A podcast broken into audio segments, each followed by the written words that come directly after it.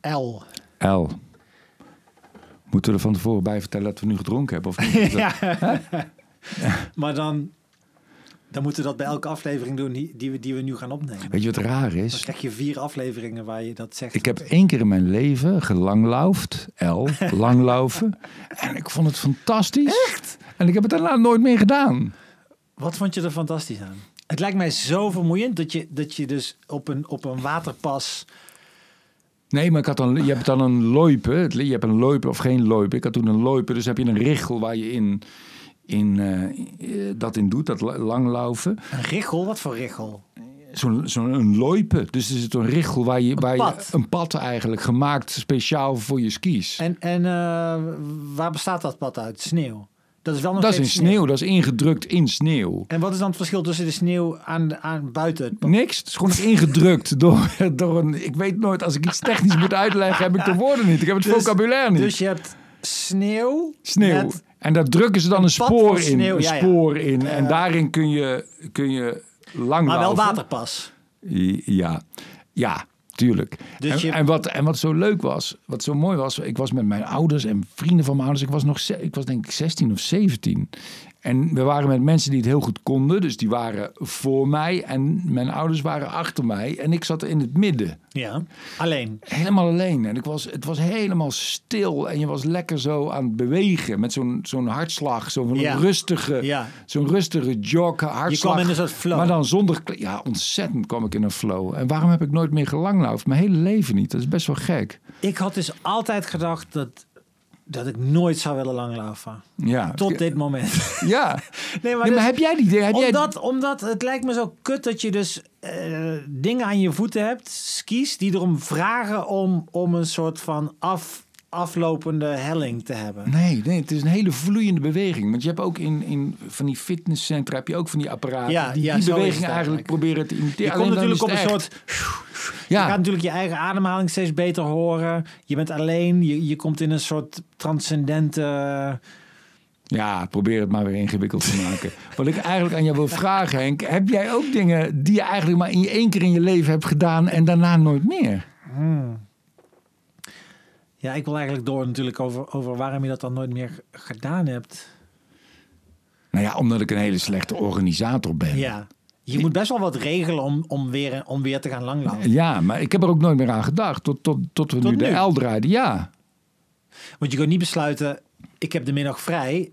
Of ik stop met werken voor vandaag. Het is mooi geweest. Ik ga langlaufen. Ja. Dat kan niet. Maar ik hoor er ook nooit mensen over. Mensen gaan of skiën, of ze gaan dan nog, wat nog hipper is, is, eh, hoe heet dat andere? Dat je met twee benen op één plank staat. Nog eens- Snowboarden. Ja, Dat is echt al twintig jaar. Ja, maar, ja, nou ja. ja snowboarden. Maar ik ja. hoor nooit iemand, ik ga langlaufen. Langlaufen is een soort forgotten art. Ja. Misschien heb je gelijk. Je, nee, bedoel, je hebt natuurlijk gelijk over het, eh, dat, je, dat je ervan genoten hebt. Daar heb je Ja. gelijk in, want dat is jouw ervaring. Maar misschien zit er meer in dan mensen denken. Want ik had altijd gedacht, nee, dat is geen zak aan. En dat denk ik ook altijd van suppers. Weet je wat suppers zijn? Ja. Stand-up paddlers. Ja, ja. Dat, dat Daar denk ik ook altijd van, ja. dan kan je net zo goed gaan zitten. Of wil je niet harder? Of moet er niet een motorboot voor die je vooruit trekt? Maar dan ben ik daar denk ik toch te kortzichtig in. Want ook dat zal wel een soort langlauf bevrediging in zich hebben. Maar denk je dat het een andere bevrediging is dan stevig doorstappen? Ja. Omdat In de je, bergen, Ja, eh, omdat alleen. je, je hebt de, die, die impactmomenten die je bij joggen hebt of die Ja. je bij lopen, heb je niet. Het is een vloeiende beweging. Ik sprak gisteren een oude maat van mij, in, eh, die ik eigenlijk van, van vroeger ken. En die vertelde, die, is nou, die heeft een boeddhistische leraar. Ja. En, en hij vertelde, oh nou is hij opeens geïnteresseerd. Sorry. ja. En hij vertelde dat die, die boeddhistische leraar die vertelde dat het eigenlijk maar om twee dingen ging. En het ging om, eigenlijk was volgens hem dan, boeddhisme ging eigenlijk alleen maar over ontspanning ja. en om beweging. Dat, be- Ja, dat bewegen heel belangrijk is. Ik, En, en dan is, zijn dingen volgens mij zoals langlaufen en dat suppen zijn wel, zijn wel goede, zijn goede dingen. Ik denk dat daar zeker een kern, dat daar iets heel wezenlijks is, dat wij verloren zijn in, in de laatste honderd of duizenden jaren. Dat je, en dan kan je beweging best wel breed op, oppakken, denk ik ook. Maar dat je, dat je. Ik had er vandaag nog over op, op, op mijn werk bij de, bij de brouwerij. Mhm. Met iemand, met een jongen. En dat is zo sneu. Die, enorm ADHD en eh, zit zo met zichzelf in de knoop en, en maakt het zichzelf zo lastig. En hij was vandaag aan het vertellen ook daarover. eh, dat hij het zo moeilijk vindt om gemotiveerd soms voor iets te zijn. En dat hij, dan, dat hij dan weer iets niet doet en dan weer teleurgesteld in zichzelf is. Eh, dat hij wil gaan trainen, meer, meer gewicht heffen met, met, met, met, met een vriend van een broer. Want die heeft dan een, een schuur met gewichten erin. En dan ga ik echt meer doen. Maar dan spreek ik hem daarna weer en heeft hij dat natuurlijk weer niet gedaan. En ik had een beetje een soort gesprek met hem daarover. Dus, dus dat ik heel veel dingen herken. Hmm. En, wat, wat herkende je? nou, dus dat, dat, dat helemaal vast in die gedachten zitten. En, en dat je denkt dat de oplossing van die gedachten en die piekeringen... Dat, dat je nog harder moet nadenken om daaruit te komen. Hmm. Dat, zo voelt dat soms. Van, van ja, nee, ik moet nog harder over nadenken. Maar ik zit hiermee. En dus, maar wat moet ik daar dan mee? En dan moet ik nog harder over nadenken. En dat is het antwoord niet. Het antwoord is inderdaad langlaufen. Ja, of iets anders, ja. Ja. ja. Dus dat probeerde ik ook aan hem te vertellen. Van, van ik- ben wel jouw begeleider hier. Ja, je zit in de knoop. Ik zie Maar- het allemaal voor, maar er is een knoop en die ga je steeds harder Ja, aantrekken. ja.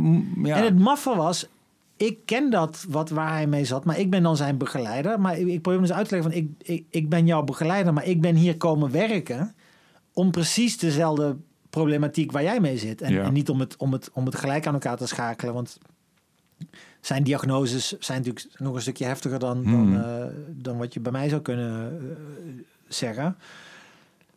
Maar dat je, dat je inderdaad voelt, man, jij moet gewoon dingen moeten. En, en de noodzaak voelen om dingen te, te moeten. En dus, dus inderdaad te fietsen, ergens naartoe, te langlopen. Te, dat je bezig bent. Je lichaam herkent dat. Hmm. Dus als je langloopt, herkent je lichaam, denk ik... oh ja, dit is, dit, is, dit is bekend. We moeten ergens naartoe. We zijn ergens mee bezig. We zijn in dienst van.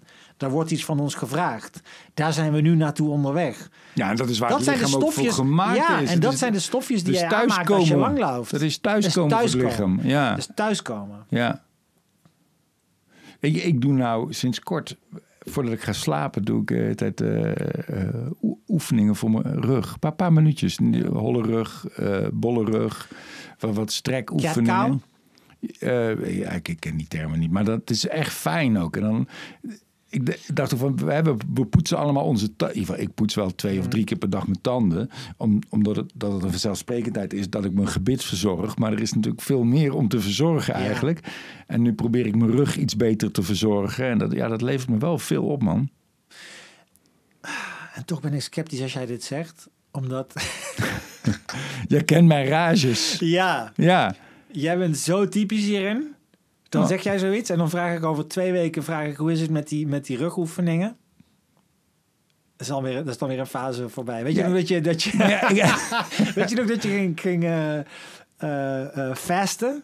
Eén dag Ja, per week? ja. Daar was je ook zo van overtuigd. Van, sinds ik één dag in de week vast... voel ik me zoveel beter. Mijn zintuigen zijn zoveel scherper. En je, ik, was er, ik ging er helemaal in mee van... Ah, fuck, misschien moet ik ook gaan vasten. Een maand later, hoe is het met vasten? Ja, nee, dat, dat dat doe je dan niet meer. Dus sindsdien heb je ook niet meer gevast.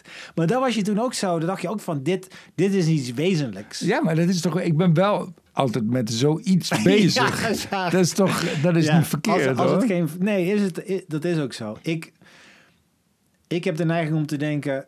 eh, als je iets gaat doen en dan stop je ermee... dan had het nooit zin. Nee. Dan had het geen zin. En dat is een, inderdaad een, een, een denkfout, denk ik. Maar die, die, die veel zegt over hoe jij bent en hoe ik ben. Ik weet nog dat... Er is zo'n jongen bij mij op de sportschool... die ik ook zo fascinerend vind... want die zo anders is dan ik. Zo'n soort van laissez-faire...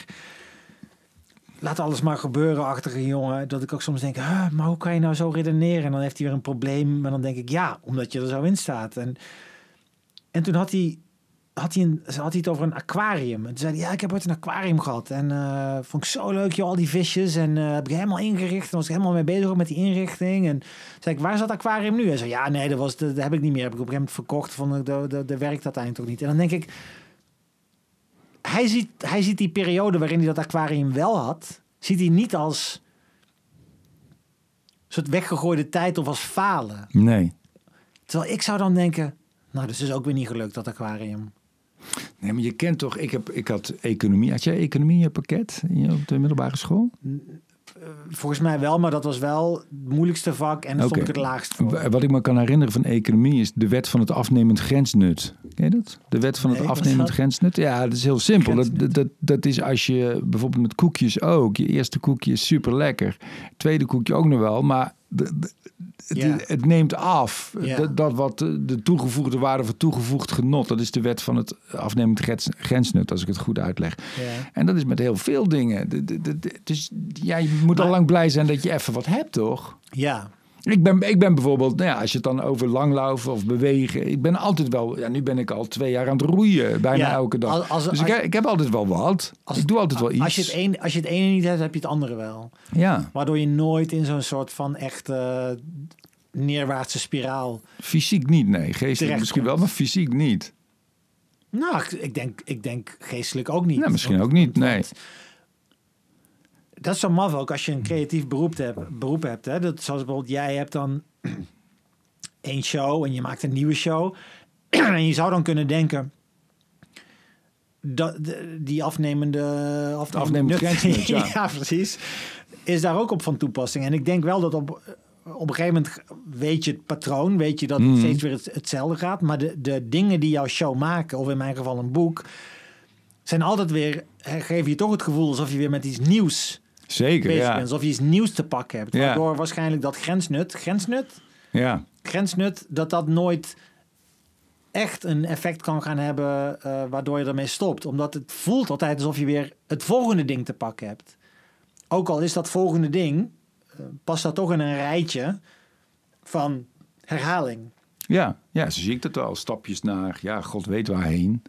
Maar Omdat je een essentie natuurlijk uiteindelijk probeert te vinden van leven, maatschappij. En dan Ja. zit je dus altijd toch op de top van je... Nou ik, ik, had, Intellect en- Ik, ik had gisteravond een gesprek met... Ik was naar een voorstelling geweest van, eh, van, van Micha, Micha Wertheim in de Verkadefabriek. En toen zat ik naar de hand te kletsen met eh, zijn impresario. En toen ging het daar ook over. En dat, ik ben ook nog... Ik vind het heel, nog steeds heel leuk wat ik aan het doen ben. En ook omdat... Volgens mij wat ik aan het uitzoeken ben... is ook een beetje een oneindige weg. Ja, Hè, sommige mensen die, als je echt heel eh, de neiging hebt tot nihilisme eh, en daar theater van maakt, dat is gewoon een doodlopende weg. Ik, ik geloof Ja. zelfs dat absurdisme een dood, doodlopende Ja, weg is. Eh, ja, Want dan, dus gaat, dan wordt wel echt op een gegeven moment elke show hetzelfde. Je kunt wel nieuw, je kunt wel absurdisme steeds op iets nieuws toepassen, maar, maar de, de essentie van je show is dan elke keer absurdisme. Ja, ja, het ligt aan de zoektocht. Ja, je moet eigenlijk nog je moet geen. Dat is ook zo'n uitspraak, toch? Wie vindt heeft slecht gezocht. Ja, ja, Ja, oh mooi, die ken ik niet. Ja, mooi. ja je, moet, je moet ook een beetje voor jezelf een beetje interessante zoektochten uitstippelen. eh, zon- zonder een antwoord te vinden. En, en Ja. ja. als nihilist denk je, ja, het heeft allemaal geen zin. Ja, klaar ermee klaar eigenlijk, hè? Dat zeggen ze ook over veel schrijvers, hè, bekende schrijvers, dat die eigenlijk met elke roman, dan heb ik het over fictie, dat die met elke roman, als je dan één schrijver pakt en je gaat al die romans achter elkaar zetten, dan, dan kan er heel veel variëteit in zitten en natuurlijk andere verhalen, andere plots. Maar dat je toch ergens ziet dat, dat die schrijver al die tijd bezig is geweest met een soort van eh, fine-tunen of nog beter datgene dat hem fascineert in woorden te vatten.